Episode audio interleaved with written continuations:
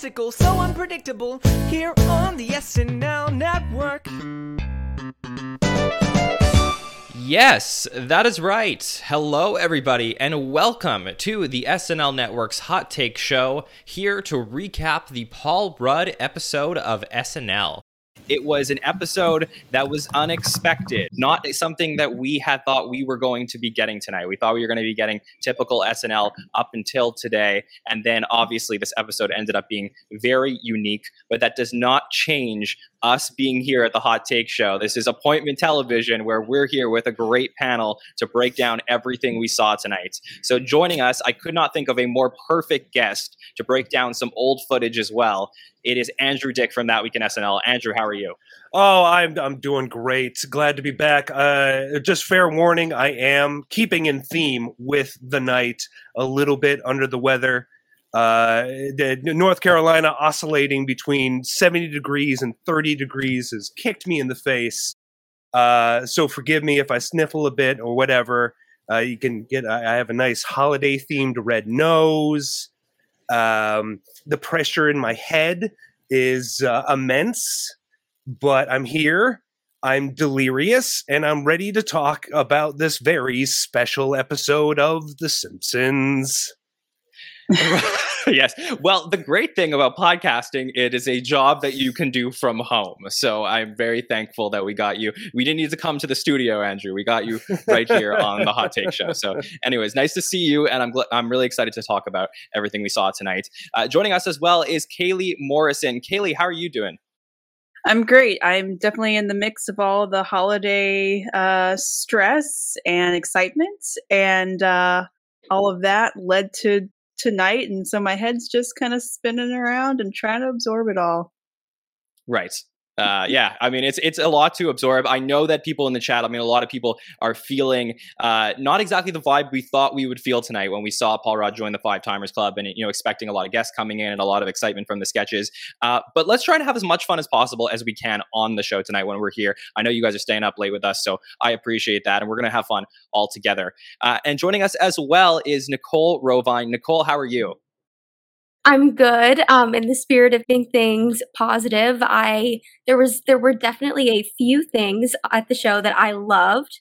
Emphasis on okay. a few. I have about two things that I thought were amazing, and that's all I'll say for now. Okay, okay. Well, we're going to get into all of that. For those who are wondering, different background, I've actually moved. So this was a crazy week for me as well. And between moving and then all the changes with SNL is what an insane day. But I'll talk about that later on in the week. Right now, let's get to the episode that we saw tonight. And the way we start these shows is we give our hot takes or headlines for the night. And I know it's a different night, Andrew, but if you can give me some type of headline that you saw from tonight's SNL that people will remember this episode episode for.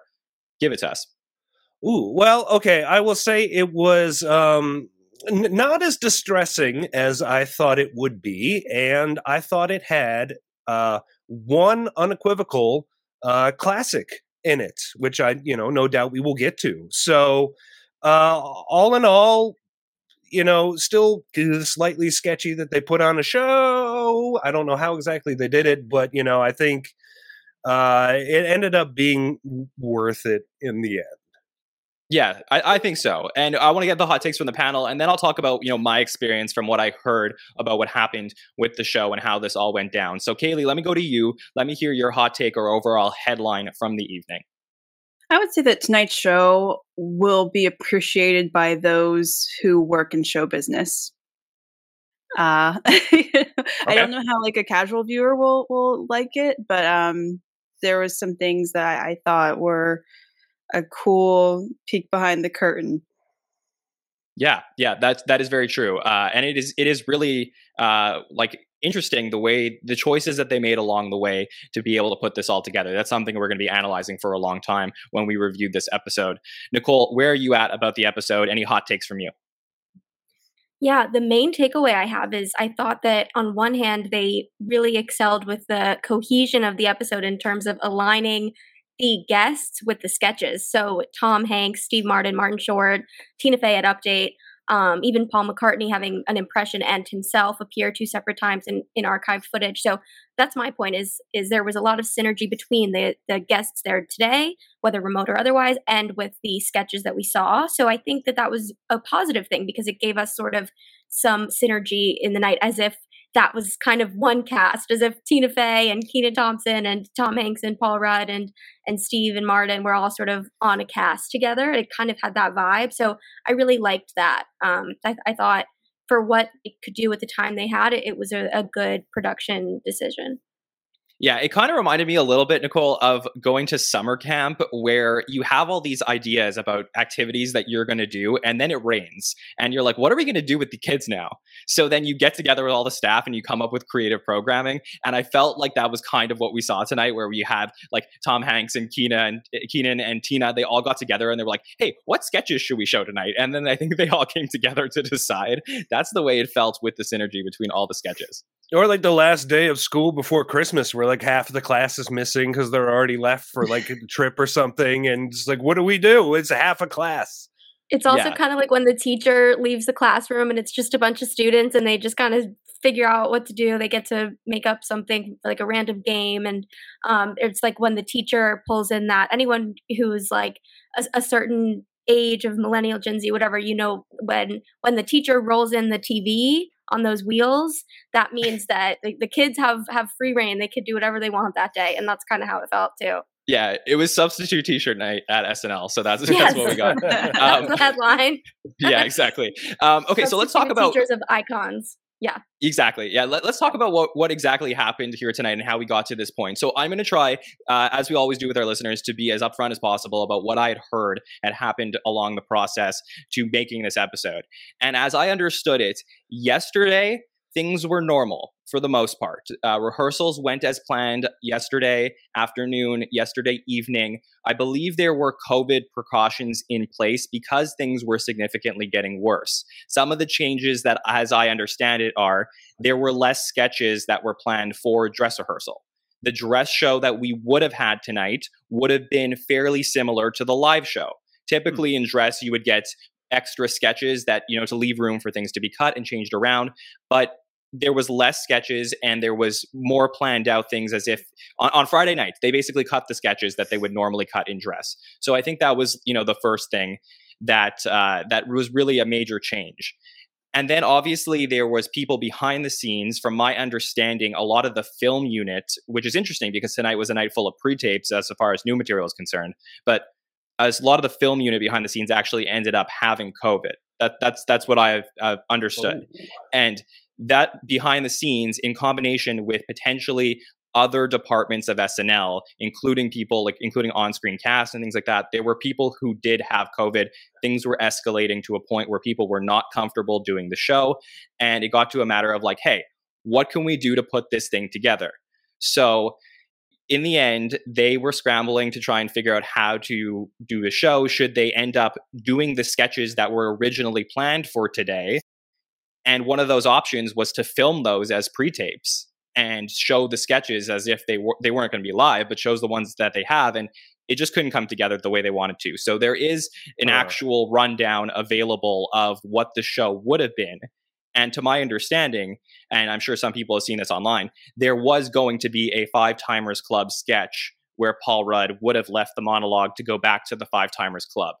So, you know, just playing the what if game, there that is something to think about. Obviously, the people who were in the building were going to be there, and there are rumors about other people that were going to be there. I don't know that we know everyone who was going to be there, but there was a lot to think about in terms of what, you know, how this whole thing developed. They ended up finishing taping those intros and all the wraparounds tonight at 11 o'clock.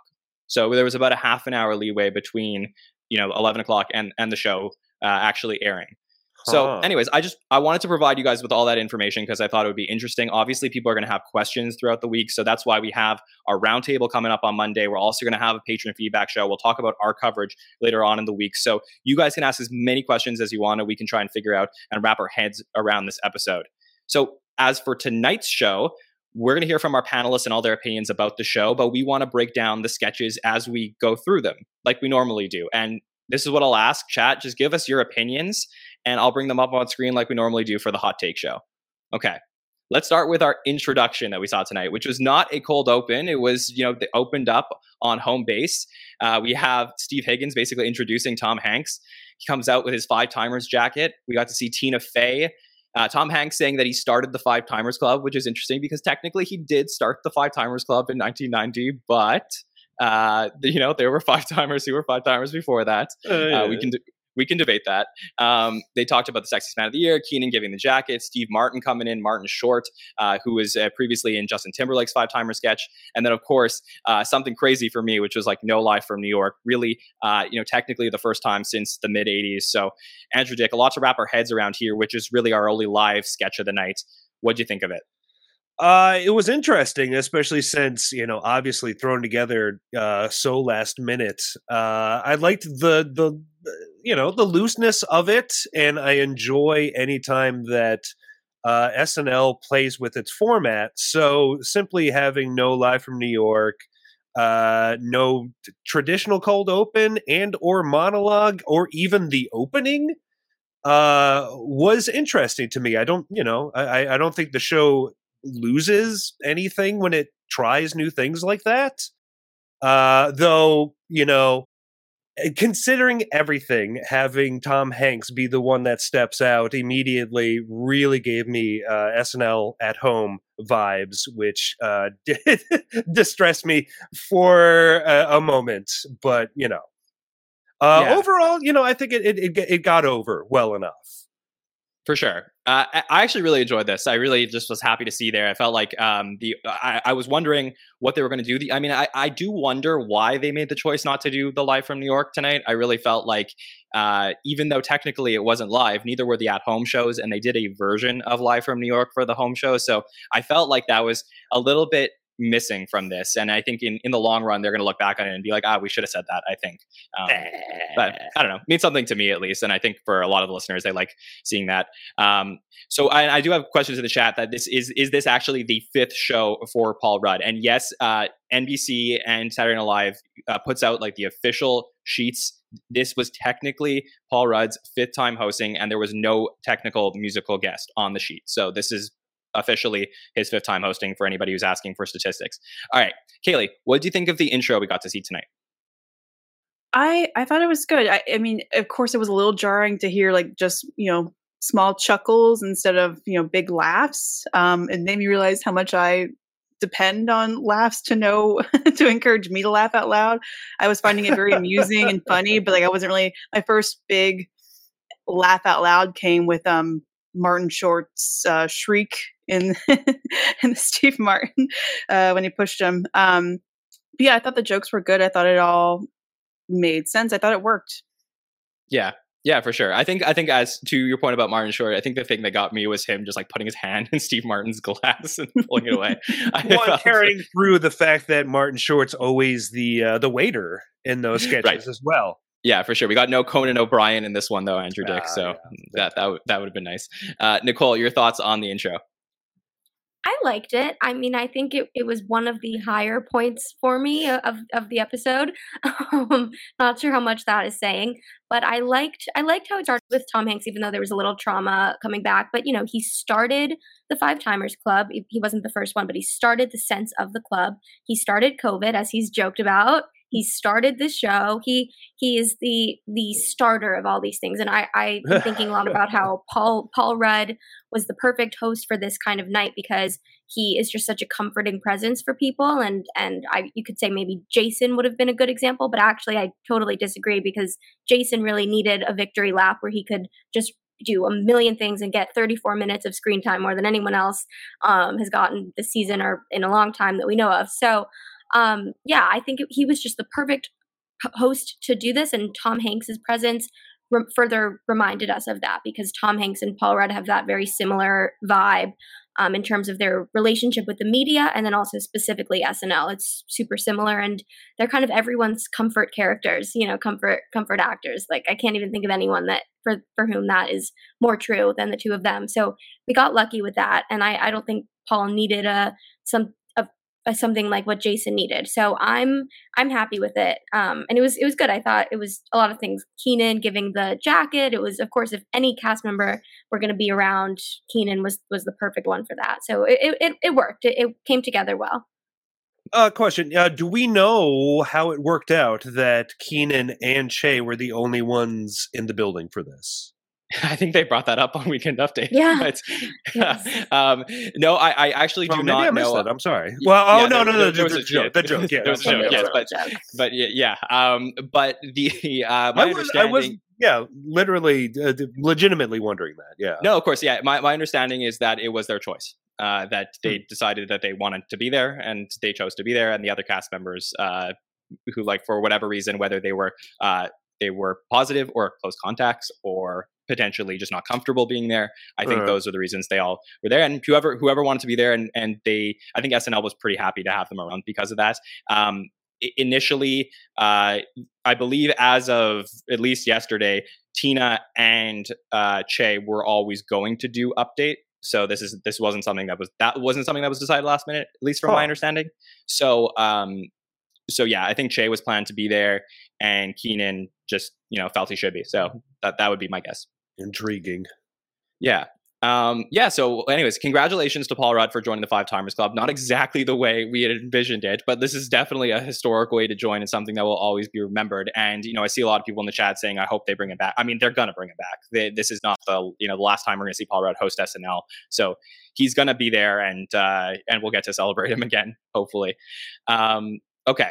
Let's talk about our first pre-tape of the night, and we saw right away the holiday gifts pre-tape and this was with paul and Aidy and kate mckinnon and they were it, it was originally called home goods and this was originally supposed to be after weekend updates so i'll tell you where it was planned in the dress rehearsal this was going to be our last pre-tape of the night that we were going to see but they ended up moving this to the beginning of this show so something interesting to think about um, so we start talking about grandchildren and uh, all, all about kelsey so Kaley, can I start with you on this one? What do you think of holiday gifts?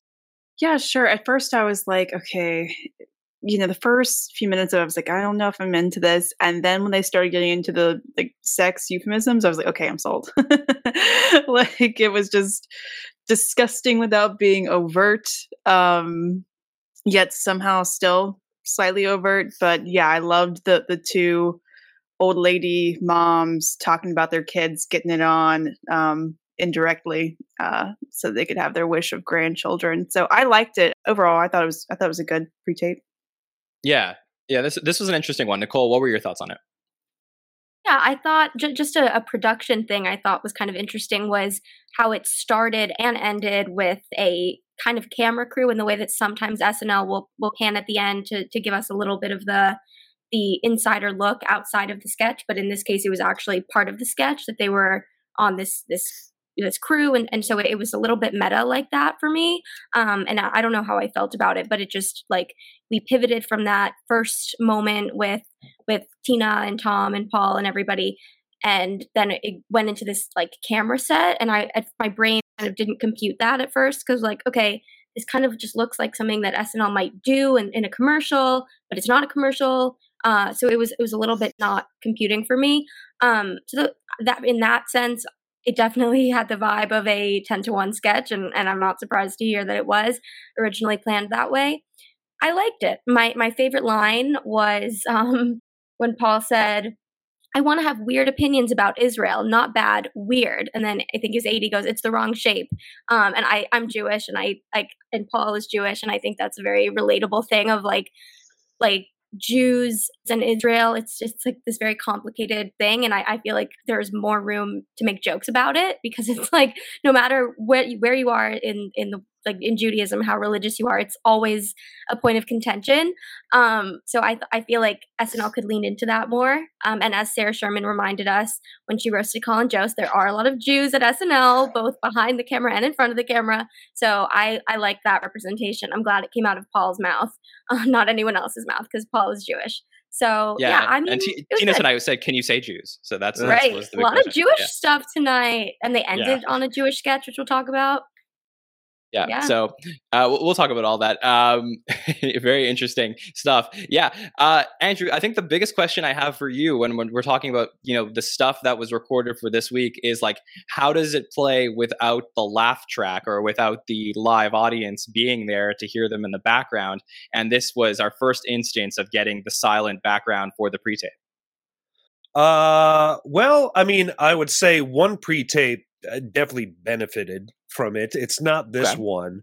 Uh, I don't know. This one felt like it had three different concepts that it bounced between at different times, and and it lacked a real cohesive through line to it. And so I, I think a lot of people in the chat said they kind of zoned out and i think the first initial beats about just the grandchildren over and over again uh really didn't work and you know if that didn't work for you you might have zoned out before it started hitting other beats and, and going other places and i felt down the line uh it, it had you know some pretty decent lines in it but um just didn't really feel cohesive and yeah probably a a thing that would have fit better uh deeper in the show i suppose but yeah definitely not uh, up top of the show material but you know it's kate and Aidy so i guess we gotta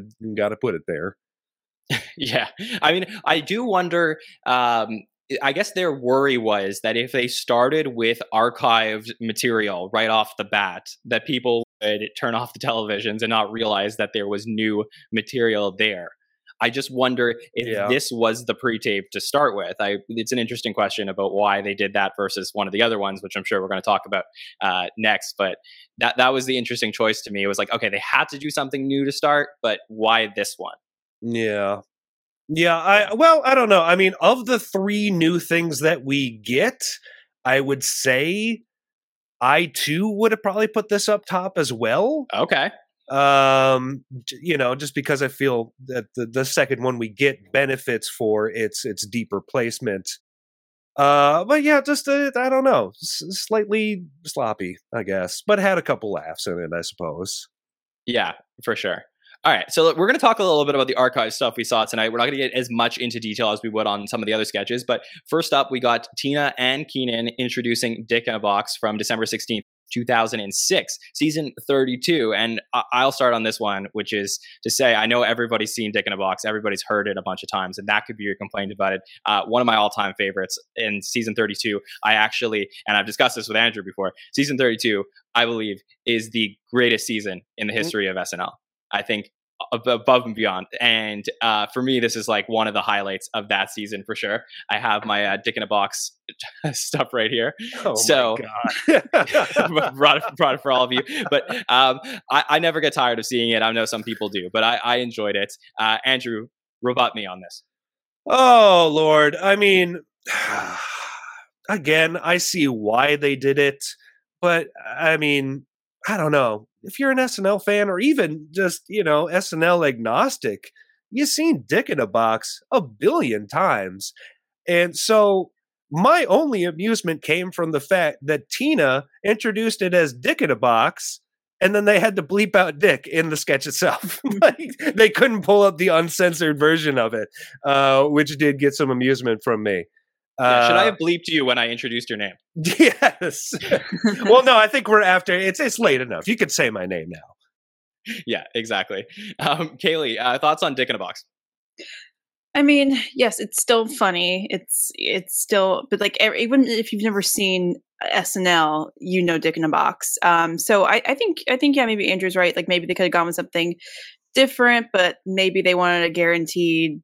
Oh, people know this one and like this one. It's always funny, but yeah, I was a little disappointed to see it again. I've I've already seen it probably twice this month. You know, so yeah, exactly. That's true. Uh, every holidays it comes up. Uh, Nicole, thoughts on Dick in a Box? Seeing it again.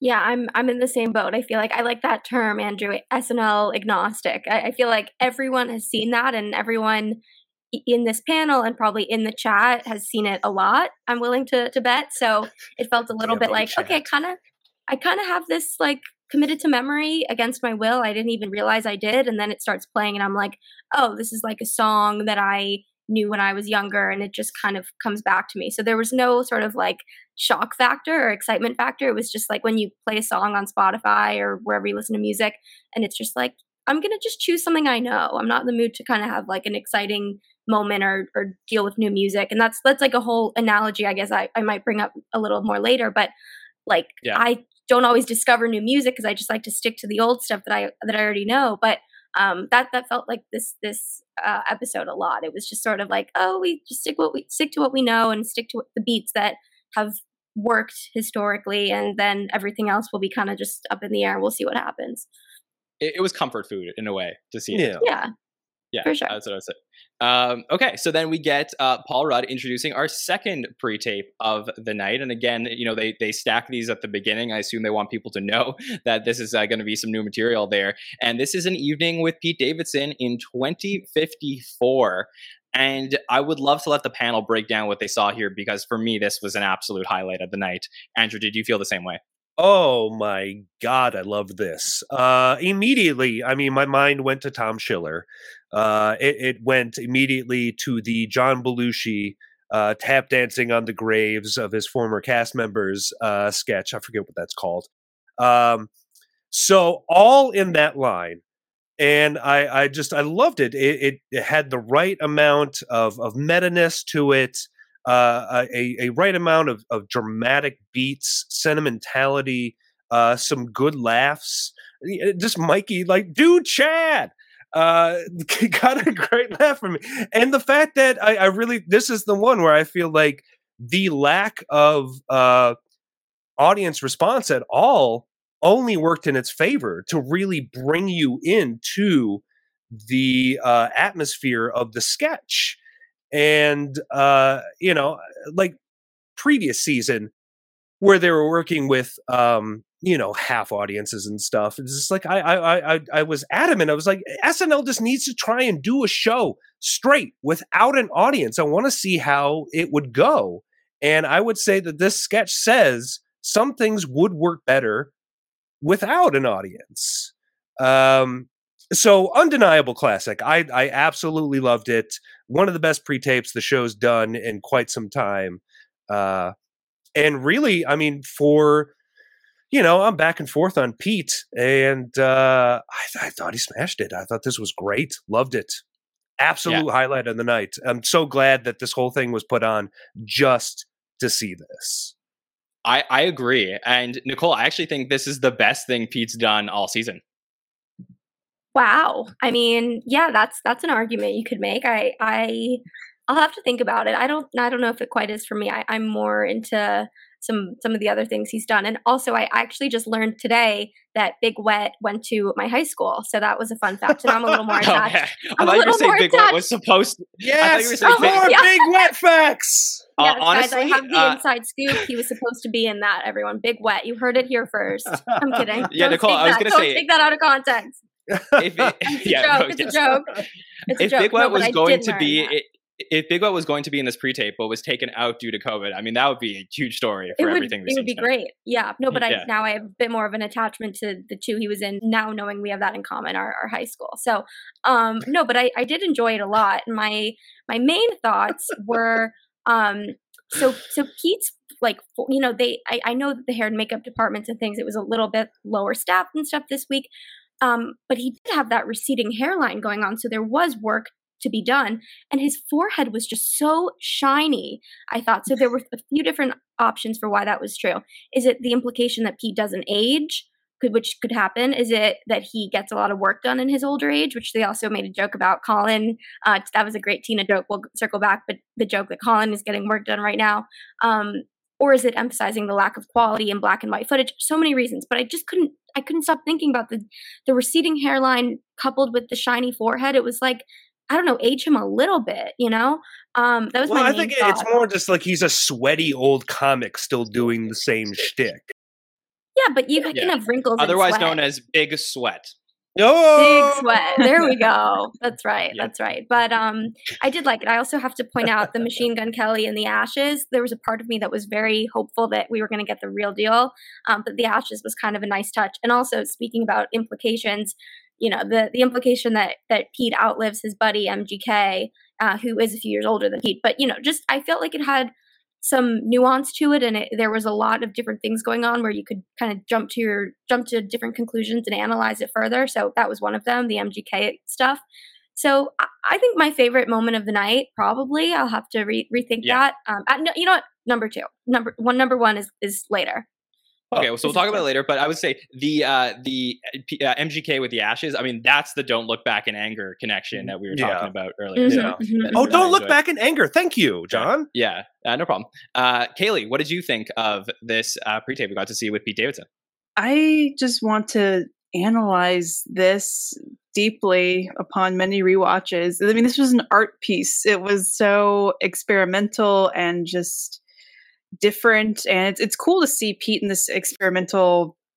You know, just in the throes of of just trying these things that I think people don't expect of him, and this kind of I don't know. It was it was cool to see him, yeah, in this this piece where it's set in like way in the future. You know, hearing him joke about like all these things that he thinks are going to happen to him, or you know, like he's always so like down on himself, or you know what's gonna his future is gonna look like. But um, yeah, to see this imagination of, of what it could be was just interesting. But yeah, I, I wonder what like the general population's reaction will be to this. But I thought it was I don't know that it didn't make me laugh, but it was certainly fascinating to watch.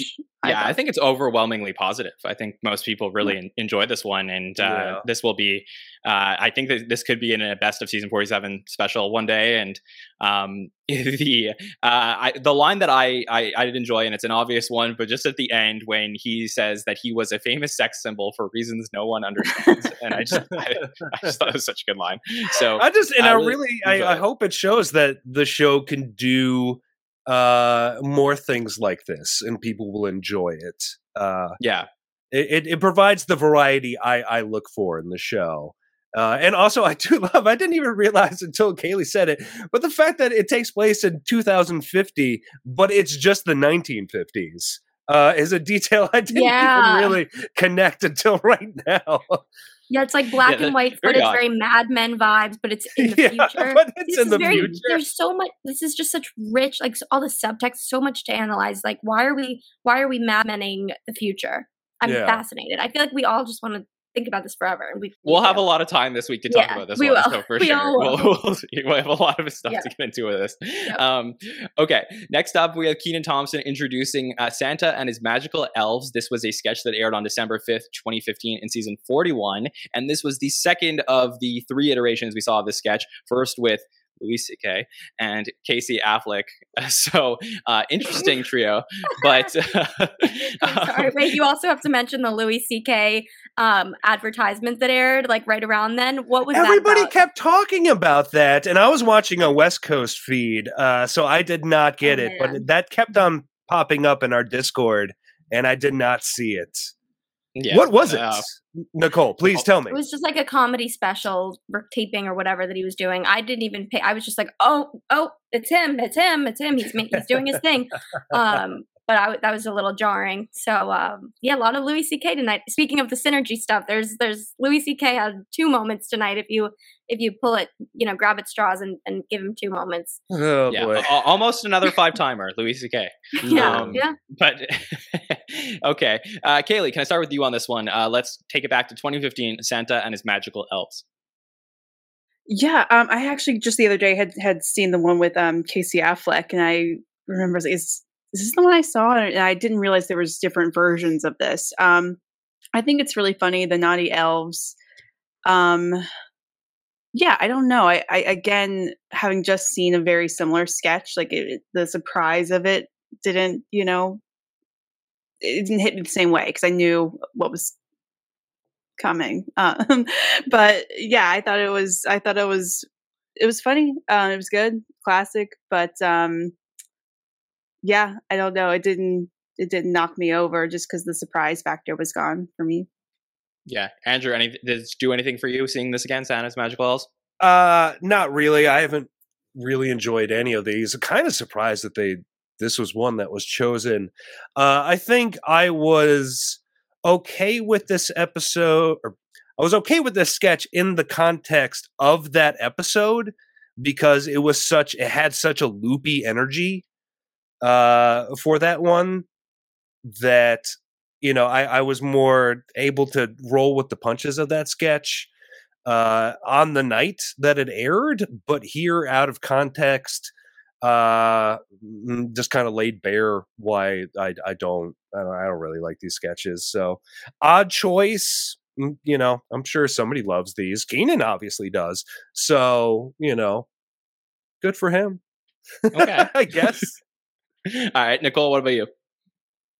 Same, didn't blow me away. It's the kind of suspense building sketch that it's really you want to watch it you don't want to watch it so many times except if you have some sort of a special affinity for it it's not the type of sketch that plays well for an average snl fan who Yes, ha- just you know it that's kind of that's kind of what i feel about it is it's not like the type of sketch i want to watch more more than once um or more than i don't know five times because i'm i my, my version of once is five times but um yeah i mean i i like the little ryan gosling callback because i he is everything he's done on snl i love he a lot of amazing moments with him obviously papyrus among others so i like that he had a little moment tonight but the sketch itself I- i mean didn't really hold my attention since i i knew all the beats already Yeah, and Yeah. brought up in chat, I think Santa Baby would have been far better choice by far. Yeah.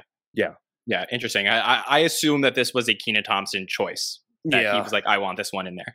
Um, okay, then we get Tom Hanks and probably his choice, where he said, "Hey, you guys never put on the global warming Christmas special, so can you put that one back on the show?" Andrew, were you happy to see back in December eighth, nineteen ninety, season sixteen? We had a lot of the 1990s cast in this one. Um. th- yeah. I, this was. I mean, I'm. I'm glad to see something that um, I had not seen a million times before, and I'm sure a lot of people haven't. And just simply like, hey, the show, like you know, acknowledging that exists before 1995 is uh, just always great to see. This would not have been my pick, but obviously for Tom, this would have been special because this was his five timers episode, I believe. Um, It was. so it's yeah, I think so. Uh, so interesting choice. The whole global warming thing, just thrown into the context of this episode, did kind of bring the vibes down a little bit. Like, oh boy, yeah. Well, it's the same thirty years later, or worse. Huzzah! Um, but you know, just to see Jan Hooks and Phil Hartman, you know, that's always nice. And uh, you know, it's just I like that cast. Like, oh hey, there's Julie Julia Sweeney and and Victoria Jackson getting a couple laughs. Um, yeah, and Christine Zander. yes, and Christine. Yes, uh, always nice to see those old writers Yeah. as well. So Yeah. um, it was a nice blast from the past. Not something uh, I was expecting or would have chosen myself, but it was nice to see Tom Hanks throw in a, a real deep cut. Uh, Yeah. So I appreciate that as as a as a you know vintage will- SNL fan. Right. What I would say is like, what does Tom Hanks owe to Ralph Nader to constantly bring him into Five Timers episodes? that's, that's, that's what I, I forget the context of why Nader was there. yeah, he was Uh, in the Five Timers Yes, he sure. was. Yeah, and I, yeah, I don't so- remember why. Yeah, it's been some time. Yeah, uh, very bizarre. but yeah, Very- Nader was another thing I was not expecting to see tonight. Yeah, yeah, Nicole, Ralph Nader on your bingo board would have been a good one for tonight. So, uh, what were your thoughts on the global warming Christmas special? Yeah, so Jon, we were texting about it, and and I think you mentioned that it, it was a good it was a good choice to pick um, because it it was long and it had a lot of callbacks to different people, and so it was it was like it was nice for that reason and and perhaps necessary. And in my in my notes, I wrote don't want to be don't want to be dark, but I just wrote time killer vibe killer. That's what I had, and that's how it. That's I'm going to be harsh for one one sketch. We're talking about global warming and climate change, like I, this was not the call. I get that it was nice because the Tom Hanks stuff and his five timer, da, da, da, but it, it that was not enough to make this one of the ones that we were going to do. And it went on for so long, and it's it's like all of the history and the richness of it and the different things going on. It, it wasn't enough for me to have this be one of these sketches chosen. There are there's just such a so many to choose from, and we shouldn't have just stuck so closely to who's in the building and who are we going to honor this way. And I love Tom Hanks, but like yeah. we didn't need to do that. It, it was for me. This was the the low point where I was like, again, again, again. Um, and I didn't remember. I hadn't seen this one in so long, so it's not like I remembered the beats, and that's why I was not so into it. Like the Ryan Gosling one, it was more just I was like, oh, cool, it's over. Oh, no, it's not. Oh, no, it's not. No, it's not. No, it's not. And I just I was I was so over it for so long. And from the second Tom Hanks introduced it and it was a dark topic, I was like, not the night, Tom, not the night. Yeah. Nuh-uh. Uh, yeah, I, I, I'm going to blame this on Ralph Nader. So that's that's where my, that's, that's my choice. Uh, Kaley, thoughts on the sketch? Um, was it long? Yes. Was it funny? Uh, at times. Uh, was it fun? I enjoyed seeing. That was one thing that I really liked about seeing some of these replays of of old sketches was it, it is just it's fun to see some of your favorite people who aren't on the show anymore l- on on your live on your TV. There's just Mhm. something cool about that nostalgia for me. Um, and it was fun. See, I, I liked Tom Hanks's Dean Martin. You know, some of these characters. I'm like, well, do people who are watching the show tonight do they know who Crystal Gayle is? I mean, I do, but I don't. You know? but yeah, so it was just fun to see these kind of what now feels like obscure impressions. Um, but it was it was I thought it was fun to see that many of them in you know when one sketch played by some of our favorite you know cast members from long ago. But yeah, I had fun watching it. It didn't really make me laugh a lot, but um, there were things to enjoy. I thought. Okay, that is fair. Uh, let's talk about something new. We'll we'll flash forward back to 2021, where we get into Weekend Update and we get our regular Weekend Update intro. Interesting choice, SNL, to play Weekend Update with Colin Jost and Michael Che's intro, but not play the cast intro at the beginning of the episode. I thought that was so Hmm. interesting to me. Like, why why do that? But uh, yeah, we open up on Tina Fey and Michael Che, and yeah, even though they weren't at the desk, I mean, this was Weekend Update, so uh, it definitely counts as far as Tina Fey uh, anchoring Weekend Update this week. I definitely would say that happened, and so this was a Tina and Che update. And Andrew, I mean, my big question here was why couldn't we get a Tina and Che joke swap? I feel like that was coming, and we didn't get it. Hmm. I mean, oh, that's true. I wonder. I wonder if they have it had it planned uh, at all. But um, yeah, this was interesting. Uh, I, I enjoyed the looseness of it. Uh, again, it, it worked in its favor for that. Um, and you know, personally, not not the biggest fan of Tina Fey's uh, tenure at Update. Uh, but I thought this was was mostly solid from from both of them, and I think kept at the right length uh, for what it was. So uh, it didn't belabor the point. Uh, got some good jokes out of both, and uh, it was it was overall fairly charming. And yeah, I, th- I think it was pretty good. I, again, I think the the moments where this this episode worked its best outside of the sketches uh, that it's presenting is just the fact that like uh, SNL could be looser. You know, it could just kind of faff about Break, and break do- the and do- format. and break the format and do these things and it could be fun you can roll with the punches and so uh yeah overall i think this was fun Yeah, I will say before, before I get to our other panelists on this, uh, Andrew, my obscure reference that I kept thinking about when they kept going back to the audience and seeing seeing Kenan and Paul Rudd and Tom Hanks laughing was the um, the uh, there was I think it was the Peyton Manning episode in season thirty two as well, where uh, they went to the audience and Dan Aykroyd is crying to Andy Samberg singing as Sanjaya. That's that was my that, that was, my was one of the most pointless uh, brilliantly pointless cameos of all time was dan Aykroyd crying in the audience so Um, that's that's the vibe that I was getting from the audience oh, tonight. if every they time could have done that oh if they could have done that If Dan Aykroyd would have been crying in the audience, I think that would have been that would have made it for me. Uh, Kaley, over to you. Your thoughts on Weekend Update tonight? So, if you are a theater kid and you've ever like self-produced or your friends have self-produced a show and you're going to do a full-length show and then you realize, okay, we can't do that. We're going to do a stage reading everybody. All right, we're all on the same page. We're all on the same page. That's what this was. Everyone knew what the thing was. Everyone was like, okay, we're going to go with this. It's not what we expected, but we're going to go with with what it is and we're going to enjoy it. And then cutting to um, Kenan and Paul and Tom Hanks in the audience was like, you know, you got your small group of friends there and they know they had to laugh extra hard, especially if there's a camera on them. Um, but they did. And I, I liked it and I, I thought it worked. Okay, good. Nicole, what did you think of it? So I said earlier that this, I had my number one thing of the night ahead, and that was this. I love Tina Fey. I'm going to strongly disagree with you, Andrew, about Tina. I don't know what you're talking about. Have she, you seen her updates I, lately? Yeah. Yes. What do you mean lately? Like, Have like I seen recently? them recently? Yes. Oh, yeah. Every now and Mm. then I go back and, and look at Tina. Whatever. I'm not going to debate it now, but Okay. she. yeah, we can't we can't hash this um, out now. Okay, so I loved it. I just loved to see Tina. She brought a really great energy to the whole night, and I think that with update, she she just to me it was she saved the night. It was the only thing that was felt new and fresh and different without being like, oh, this is because of Omicron and because of COVID. It was like something that could have happened if Colin Jost wasn't able to be there. And of course they weren't weren't in their usual spot with the, with everything and the, the the backdrop and stuff.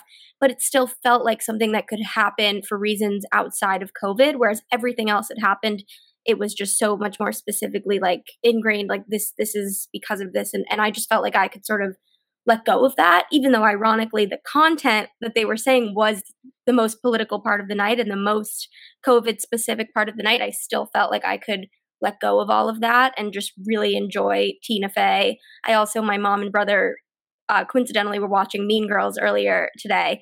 And so I'm just in a very Tina Fey mode. And I just, I think she, she's such a gift to comedy. And I felt like she was really, her, her update voice and her update vibe was just so strong. And I was I was thrilled. It just made me really happy, and they could have gone on forever. And I also liked the the cutting to the audience, the little audience, and it just felt like they were breaking the fourth wall in a lot of ways tonight. Um, and we're going to talk about that more. But um, I liked how they were doing that, and it was obvious that they were they were overly laughing in a way that they were kind of in on the joke with us. And it was clear that they were like i'm laughing really hard because i have to. I'm being held against my will. If i don't laugh really hard then we're going to have a problem. So i'm going to laugh really hard. And it just felt like they were in on that joke um, and that felt really comforting too. Yeah, I would I would say that this uh, on first watch at least felt like very rapid pace, and I feel that when there is an au- like I think audiences on Weekend Update definitely make the whole thing feel a lot different because I think they wait for the the time between the joke, they let it sit, and I felt like things were going like really really quickly here, and I Mhm. felt like they maybe could have get let this you know uh, stretch it out a little bit more. I wouldn't have hated that, and I mean I wouldn't have hated seeing an update guest come on. I still think they could have done that. I mean, clearly, some you know they could have talked to the audience and had some type of break in the the format of just Che and Tina doing jokes. So I did enjoy it. I just felt like there was probably more that they could have done here given the circumstances. Or maybe Okay. not, given the circumstances. So Yeah, maybe. I mean, uh, okay, let's talk about uh, the next sketch, which Paul Rudd introduces. And this is a new pre tape that we're seeing called The Christmas Socks. And it has Kyle Mooney, a six year old, purchasing Christmas socks with Kenan as the cashier, and Paul coming over and wanting to help buy Kyle's socks. And uh, yeah, this is a parody on a Christmas shoes song that uh, a lot of people know of. And yeah, this this kind of developed into something where Charlie X CX came into this at some point, which is nice that at least she got something in the episode, given that she wasn't there tonight. So let's talk through it. Nicole, can I start with you on this one? Tell me your thoughts on the final pre-tape we saw tonight.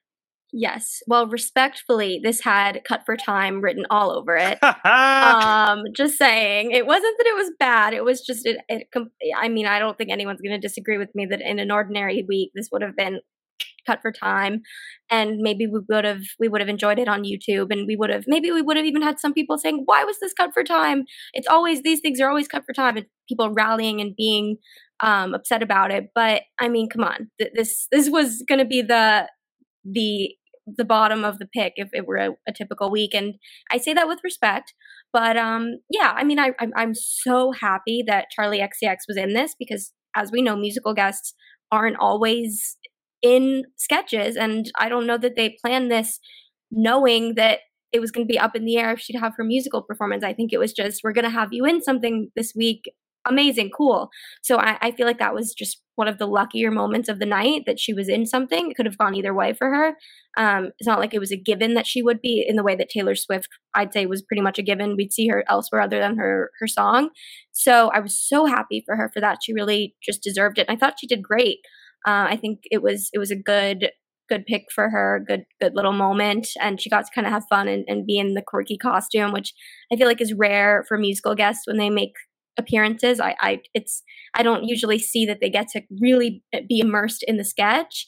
Um, I guess it was a, a pre-tape, so maybe that's a little bit more why that was feasible. But I cut for time vibes. Um, but you know what? I'm happy that they had. If they didn't have this, it would have meant fewer news things. So it, it was it was the third pre-tape, and it was the one that would have gotten cut. But it means we just had one more sketch tonight that was new. So you know, no complaints except mm-hmm. some criticism. No complaints, yes, criticism, I guess. No complaints, except you would have cut it. So, yeah. yeah. uh, uh, Kaley, your thoughts on our third pre tape we saw? I love the choice to parody uh, Christmas shoes. Um, it's such a yeah. um, so I, thought it was a really great concept. Um, I thought a lot of it was funny. It hit home because I had a very similar situation happen today when I was Christmas shopping, where there was two people holding up the entire line in conversation at the register. Um, so oh, I thought you meant a strange man was good, trying to buy you socks. That's that was. Oh well, no, no, that was a couple days ago, but and for an entirely different occasion.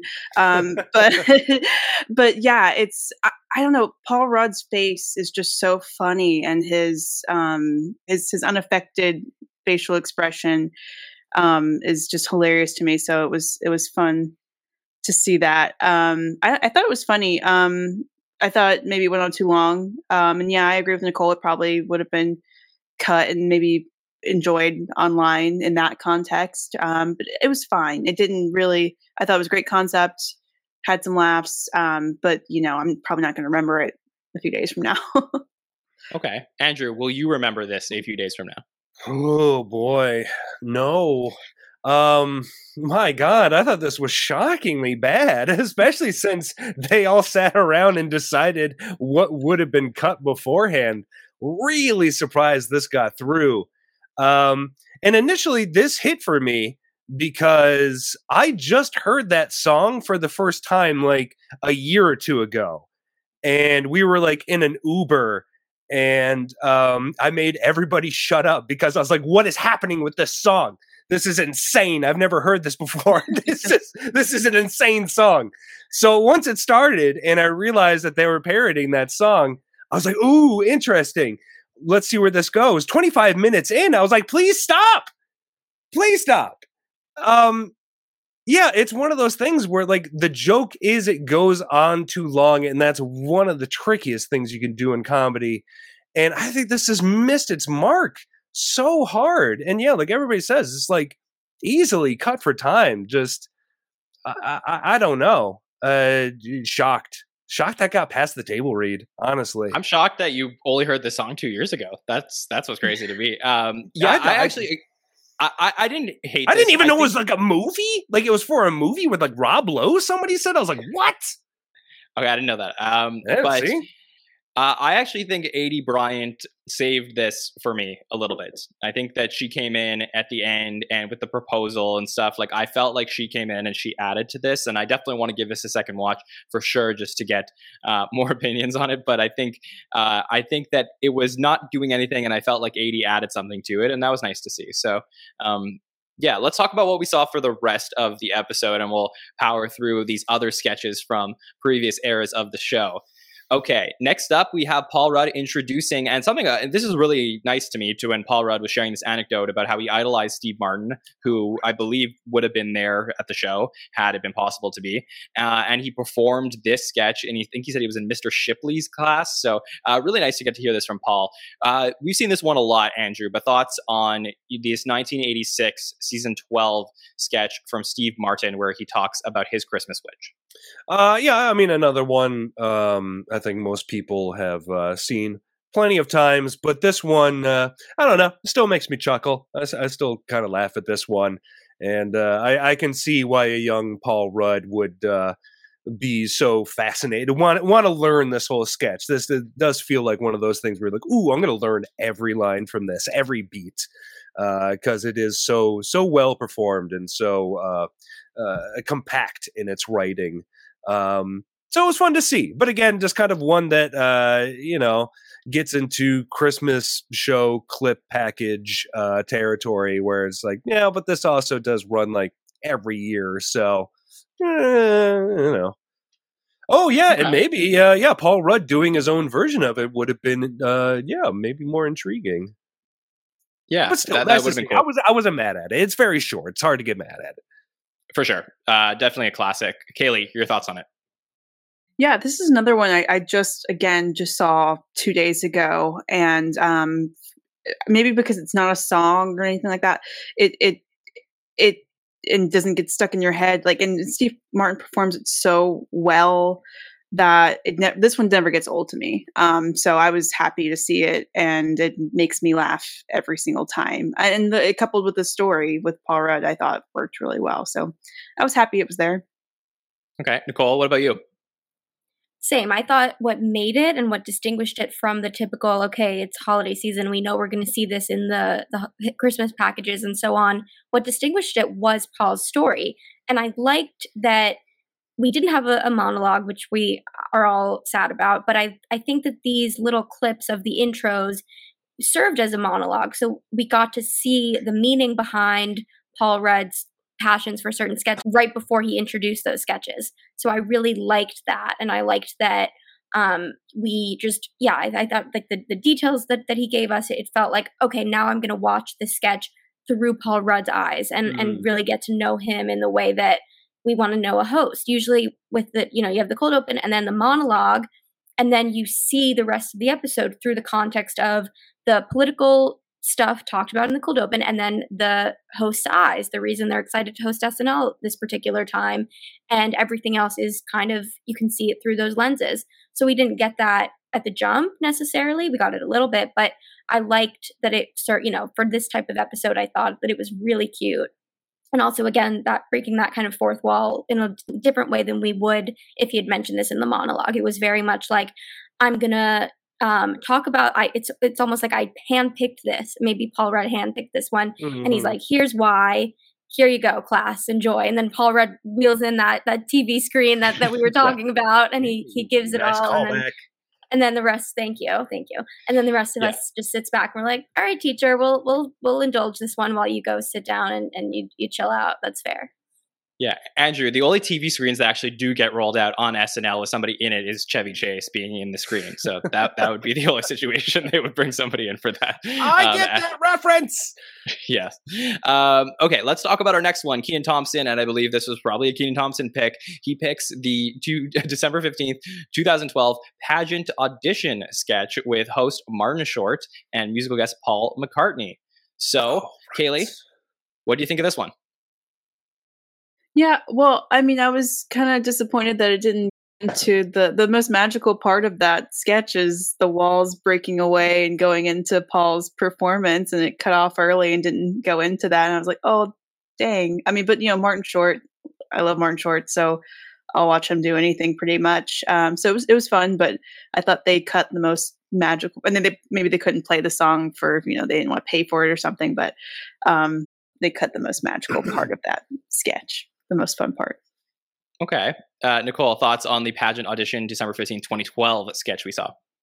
So, this is what I was talking about at the beginning that we got a Paul McCartney sketch and a Paul McCartney appearance in two different sketches. And so then that's when my brain was really going like, okay, there's so much intentional synergy going on here, even not just the people that are in the building or remote like Martin Short and Steve Martin are, but it's like if someone happens once, it happens twice. And you can even say on some weird level, Louis C.K. happened twice tonight too, which is a big stretch. but I'm just I'm I'm just so in, in need always of things to analyze. Themes. I always need I need stuff to analyze so bad right now. So we're gonna go with that.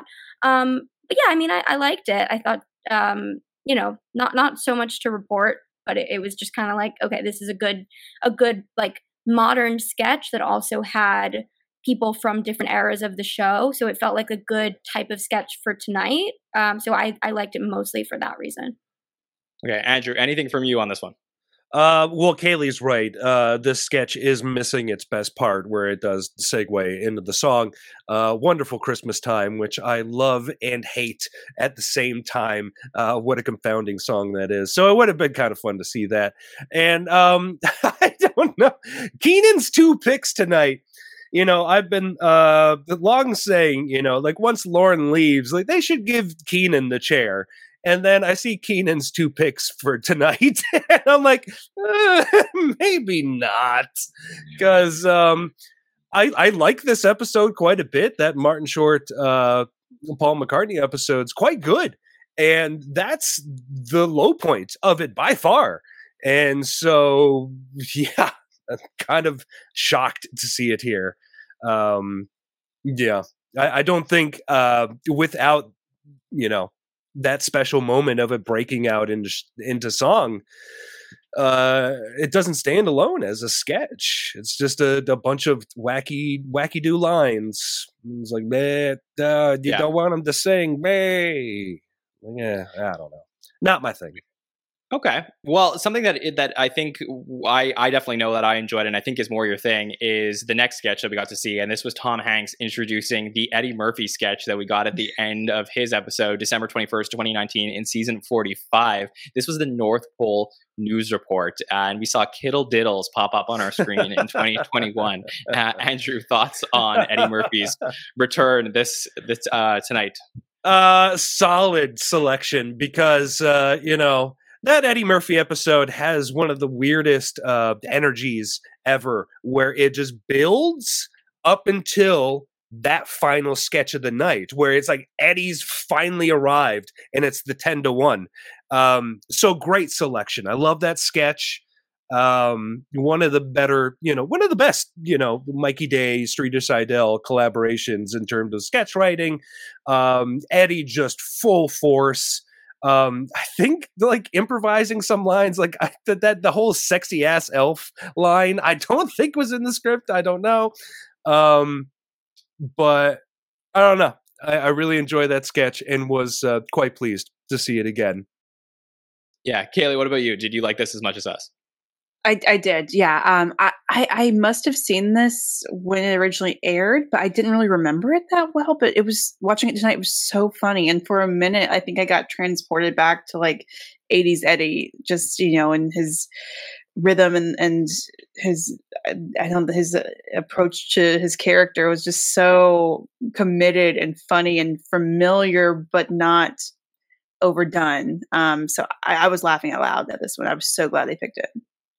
Yeah, I, I think my favorite part of this one, Nicole, is Chloe Fineman and Eddie Murphy playing like like playing off of each other. I just think like this is this is a very early iteration of uh, Chloe Fineman and obviously Eddie uh, being an absolute pro coming back and and doing a really really fun sketch. So this was a good, great thing for me to see at the time, and to see it tonight was a great surprise.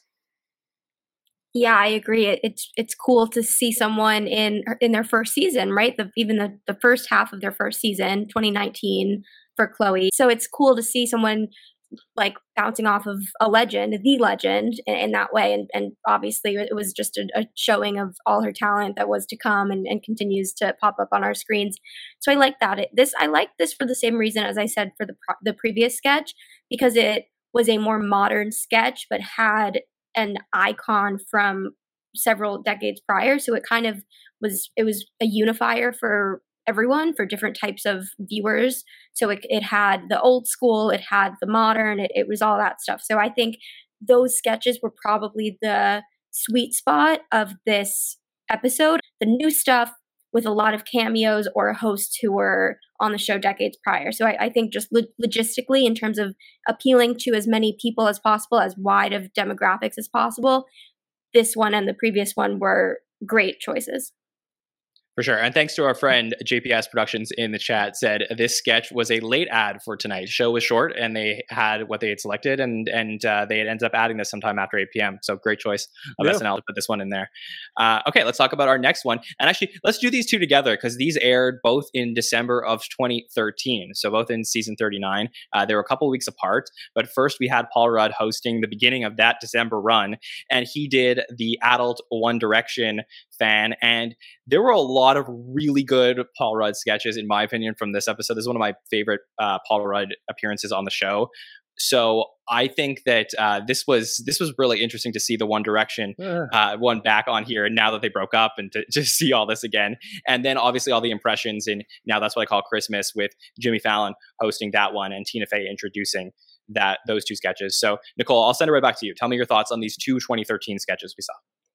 Yeah, definitely a lot of synergy between the two. Um, perhaps most notably, Harry Styles being a big part of both. Um, the Jimmy Fallon Harry Styles impression was really good. Basically, he was just jumping up and down, dancing in the background with his hair flopping around. So um, that was really good. So I liked the the Harry Styles. It, that was the, the, the biggest link in those two for me. It was a the adult One Direction was amazing, but it's not really holiday enough. So it was kind of like okay, I feel like you just were trying to choose a, a popular but also kind of a unique callback Paul Rudd moment. And I just I feel like that wasn't really the call. And I say this having loved the rewatch of it when it popped up, I was happy, but it needed a little bit more holiday flair to it. wasn't quite enough. It felt like just maybe a, a holiday episode sketch that was the least holiday related out of everything that aired when it aired. So it wasn't really quite enough for me. Um, but then the other one, I'm happy we had an impression roundup sketch, particular particularly a musical impression roundup because that's my cup of tea. I, I'm a big musical theater person, singing, music, all that stuff. I I, I love musical impressions, um, and that's obviously Jimmy Fallon's cup of tea too. It, it felt upon the rewatch now, it felt like almost like it came out of Jimmy Fallon's show, actually, like a, a, a, a tape a segment from the Tonight Show more so even than an SNL sketch. So that was my impression. Was like, oh wow, I didn't even realize at the time like this is like Tonight Show vibes. Like this is has Jimmy Fallon written all over it. So I I liked both a lot. I'll put it. Yeah, I like both. Okay, cool. Uh, Kaley, what about you? The two sketches we saw from 2013 adult one direction fan is hilarious um it didn't uh I, I get what you're saying nicole about the the holiday lack in that one. But for me, it was fine. Maybe even like a, a nice little break from all holiday theme. But you know, uh, but it's so funny, and Paul Rudd is so funny. So I, I never mind watching that one.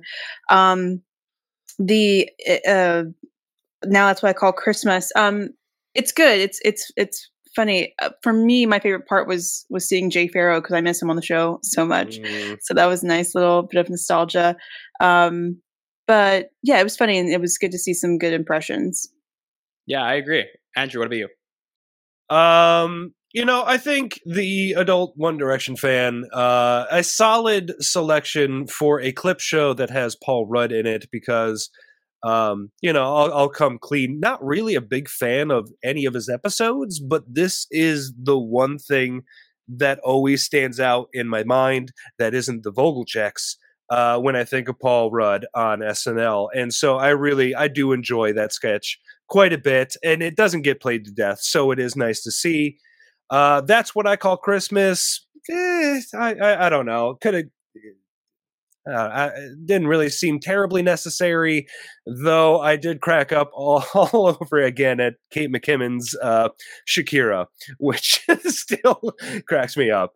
Um, but yeah, I, I, think a pretty middling effort uh, overall for that one. So you know, just not not always thrilled with the impressionathon sketches to begin with. So not the choice I'd make, but you know, it's fine for the end of the night type of material. Yeah, it, was fine, and I think I do enjoy the 2011 Jimmy Fallon impressionathon musical one that they did. Uh, yeah, that's what the uh, thought that they were going to throw yeah. it to, and then I was thrown by the fact that they chose that one, and I was like, hmm Hmm. Yeah, I think I enjoyed that one more. But uh, yeah, it was it was good to see. Because that was the Buble that, one, right? Yeah, that. Uh, yeah. Yes, Buble was the musical guest for that episode. Yeah, exactly. Yeah, right. Um, Okay, so let's talk about our last uh, segment of the night where Tina Fey introduces a TV funhouse, Christmas Time for the Jews. This is from season 31, December 17th, 2005. And uh, we had uh, Tina talking about Dale, who works in the wardrobe department, who made a Juicy Couture outfit for Tina's daughter, mm-hmm. which I thought mm-hmm. was really nice to hear that, that was a story detail. as well. Yeah, it was really cute detail. And I think that uh, the cutest detail for me and the best part of this was actually seeing TV Funhouse with a Paul Rudd bumper. I thought that mm. was just mm. so nice that they put that in the show. So uh, that to me was like a really nice touch of them to do that. Okay, uh, Andrew, what are your thoughts on this final sketch that we got to see tonight? Oh, we! I love this. This is one of Smigel's best, and and considering the episode that it's in, that Jack Black uh, episode, that I, I think it gets overshadowed by Lazy Sunday when when you consider it in context of the episode it aired in. Um, but it's it's one of his best. I loved it. It just so many details laid out. Uh, we covered this episode on the podcast before last year, I think, actually, and um, yeah, it's, it's it's just one of his best, and another one where there's just so many details laid out in it that it actually uh, it's worth seeing so many times. Like I've seen it, I saw it like 20 times, and I'm still picking up new details in it because there's just so many jokes uh, thrown into the pot, and um, I, I, didn't catch the credits, but if we want to throw it back to the Louis C.K. Uh, theme, this might have been one of the fun houses that he wrote on or pitched okay. ideas on. crazy, crazy how it works. Um, okay, somebody uh, in the Kay- chat might be able to correct me. I don't. I I can't recall if this is one that Louis has a credit on. Got it. Got it. Uh, Kaley, um, thoughts on Christmas time for the Jews? I remember watching this one when it originally aired, and it may have been like one of the first TV fun houses that I actually like that didn't go over my head. um, and I loved it then. I think it holds up. Um, I don't want to say that completely. I'm not Jewish, so I can't speak to that completely. Um, but I think it's such a fun. I love the throwback to the '60s, um, you know, stop motion animation Christmas stuff, and the the music just works so perfectly with it. So I always enjoy watching this one. Um, I don't, yeah, another fun one that, to see thrown in tonight. For sure. And Nicole, I know this does work for you. Yes, yes, I am Jewish, so I I can speak to that part. Yeah, a lot of Jewish stuff going on tonight. Um, I I really liked it. I thought it was a cute note to end on, and that's a that's a big win for the Jews. You know, ending the Christmas episode on a Jewish sketch. I mean, that's a big and not having Louis C.K. in the credits. A big win. Yes, yes. Thank you, Casey, for confirming. And no, yeah. So yeah, big big win, big win for us. Um, we'll take what we can get at Christmas time. So I I liked it. It was just it was very wholesome. I really liked the Tina anecdote in the beginning, although I was getting to the point by the end of the story where I was like, it feels a little more like Tina is hosting than Paul is hosting. That was mm. my my point. I don't want to say breaking point because I I welcome any Tina content I can get, but that was we the know. turning point. Yeah, you know, yeah, that was the turning point where it was like, okay, um, like when we look at screen time, when we analyze that this coming week, it, like I think Tina's gonna uh have more than more than Paul. We'll see. That's my, my oh, yeah. prediction now. No, yeah, no like, doubt. Right? No doubt. A lot more, yeah. Yeah. So um so that's when it felt like, okay, like this is starting to feel a little bit not like Paul's show anymore at all. It felt sort of like a a collective hosting gig with all the people that were there, but um, it was okay. And I'll I'll say the line that I really liked was the end. Maybe next year they'll learn how to hold their booze. Christmas time for the Jews. We all have really weak stomachs, and that does not uh, exclude alcohol. So that's a good one. That's a great line yeah, that was really great. Um, yeah, and then we saw like a really nice good nights with everybody standing on stage and uh, talking about what it was like to put on a show like this and just the unprecedented nature of things changing so often. So obviously, uh, really just an incredible historic night to cover of Saturday Night Live, something that uh, unfortunately we didn't expect, but um, you know I'm glad that we were all here together to talk about it. I mean, that's the nice thing about doing this online with all of you is that we can all watch something together and talk about it and you know express our feelings whether they're good or bad. And I'm very thankful for all of you, especially uh, in this holiday season, to just get to talk through these things. So, uh, really, thank you to the panelists. Thank you to the chat for joining us tonight. Before we head off for the evening, I also just want to mention a couple things that I think uh, would are, are important about this show. Uh, this is actually Don Roy King's last show as the director of Saturday Night Live, and uh, oh. yeah, un- unfortunately, uh, on this note, for, you know, for this particular episode, but definitely like a memorable one to go out on. So, um, big props to Don for for everything that he's contributed to the show. Um, and then the other thing I want to say is that I was thinking if we should do this, and I think that you could definitely grade this show as like an incomplete, but you know, just for you know keeping things consistent, let's give this a grade out of ten for what we saw tonight, what SNL you know could have done given the circumstances. So I'll ask everybody, us our panelists, I'll ask our chat to give us a grade out of ten. Can I just say also graded as if you are um, the substitute teacher grading. We're going to circle back on that. So it's a different scale, you guys. The substitute teachers are not as involved with your day to day curriculum. It's a little bit of a different scale, if that helps at all when you consider what number to give. Yeah, absolutely. Okay, Andrew, let me start with you. Uh, out of ten, what did you think? And chat, let us know. We'll bring it up on screen. Um, huh. Six point five. Um, really, again, got to give credit to that Pete Davidson pre-tape. Um, loved that, and uh, kind of back and forth on some of the selections that they made for the uh, classic sketches. Some that I really didn't really need to see. Some that are like, hey, I love that. I always like to see that. Um, and you know, again, I think it kept the vibes a, a good enough vibe going that it it didn't I, I don't know. It didn't really bring me down. It, it, it give it did give me enough Christmas cheer uh for the circumstances. So, you know, 6.5, 7, uh, you know. It's all right. Okay. I enjoyed it. it. It was it was it was all right. It was a good show. Good, good. Okay, Kaley, what about you? Scale out of ten. I might give it a seven. Um, it got some points off for delivery. I think there's some things that weren't as strong, obviously, um, but it does rank over, you know, five uh, for me, you know, over the midway point um, because what a feat and what a I, Paul Rudd and having Tom Hanks and Tina Fey there. Like, I think there were so many things that did work in its favor, and so many things that we um, with a little bit of advance notice of how it was going to look tonight, um, I, I, think we were able to embrace what it was instead of worrying about what it wasn't. I agree. Nicole, what about you? Yes. So with the substitute teacher grading scale, very different, understandable. Um, I'm going like 7.1. I think it was. I'm. I'm really happy. I know there were con- conflicting opinions about this, whether the show should have gone on, um, and I see the sorry that I'm in the city if you hear traffic. Um, but um, yeah, so I get the arguments that people were making and just cancel the show, start over again. But I, I think this was very emblematic of, of the show must go on in show business and with SNL. And I really admire the dedication that this show has in a way that most other entertainment business things just don't have. And and i think it's just such a testament to the long standing i'm sorry the traffic is so loud. So i i very the okay, there's a lot Omicron, going on in new york right now. Yes a lot is going on. I can attest it's right out my window. But yeah so i thought it was it was a great um, a great effort. I also I have to just mention my my mug. One sketch I would have loved to see is "You're a rat bastard, Charlie Brown." Anyone, if you're on the video, if you're on YouTube, if you're on yeah, YouTube, I'm holding up a Charlie Brown mug, and I played Sally Brown in the fourth grade play, and that was a big moment for me. So, um, the same school that Big Wet went to, just to bring that back. okay, thanks for that.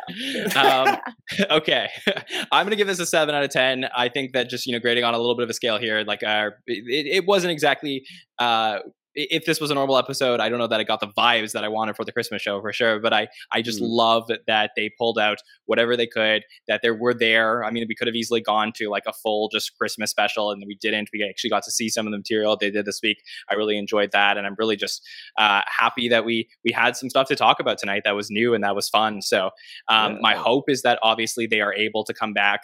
Uh, I believe it is planned that they're going to have three shows in January. I don't know what the situation is or what the plans are for those shows yet. It's obviously a long time to go until then, but hope Ugh. the hope is that we're going to see those. So, oh um, yeah, we'll, we'll see. So uh, obviously this year is an Olympic year, so we'll see uh, how that works out with the schedule or whatnot. But of course, uh, we will be here. We will be here to cover as much as we can, and we will always let you know what we know about Saturday Night Live moving forward.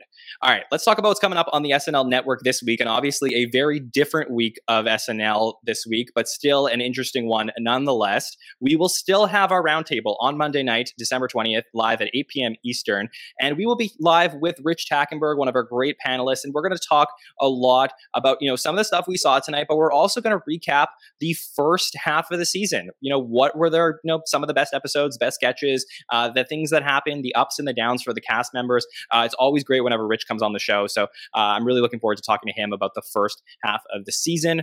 On Wednesday, we will be live with our patron feedback show. We have a great patron, Carlos, who is really excited to join us and answer your questions. So if you have questions about Saturday Live that you want us to answer answer on the show, you can answer our feedback form, which we post on Twitter and also ask in our Instagram story. We will do that on Tuesday. So look out for that form to send in your questions. And if you want to call in and join us on the Patron Feedback Show, where you can join us live on the show and ask questions, uh, you can do that if you're a patron of the SNL Network. Join us at patreon.com slash the SNL Network. And then something I'm really excited about coming up in a week's time. Uh, this will be released on Monday, December 27th. This will be our next Superfan Takeover, and we are going to be drafting hosts from the history of the show. We're going to be drafting anyone who has hosted the show ever will be eligible to be drafted for the first nine episodes of season 47. So we're going to redo the, the you know the first half of the season with drafting any host ever, and it's going to be a lot of fun to talk about that. We'll explain that more on the Superfan Takeover when you check out that show. So it'll give you some good holiday content as we move towards the new year.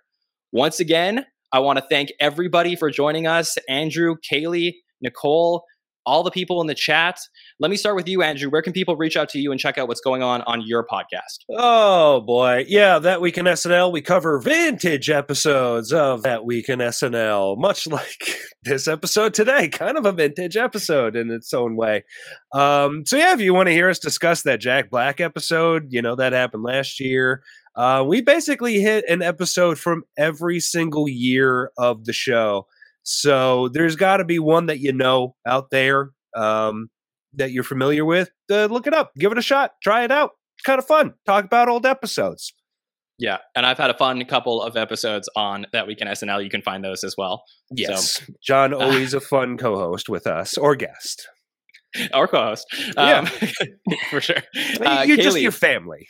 Yeah, I'll thank you. You too, buddy. Um, Kaley, uh, where can people reach out to you? Uh, yeah, you can find me on Instagram and Twitter at ze Kaley Morrison. Uh, I also host a podcast called Twin Indigenous, which we is where we um, talk about the intersection of pop culture and indigenous culture. So check out Twin Indigenous. Awesome. And Nicole, where can people reach out to you and see all of your content? I know you were doing a lot of succession stuff on Twitter. yeah. Yeah. It's anyone who follows me on Twitter. I'm, I'm in my succession era. It'll end soon, I promise. Um, you can follow me. Everybody at, seems to be. Yes, everyone is. It's and for a reason. If you don't watch, watch. Um, you have to. Everyone has to. So you can follow me at Nicole Rovine on Instagram, Twitter, and TikTok. My TikTok also has been a little succession heavy, but I'll have I'll have a new obsession, you know, next week, so it's not going to last that long. Mm. Um, and then of course, um, I, me, and Rebecca North have a new show on the SNL network. It's called Hollywood Dish. We are we just debuted it last week. We've done two episodes.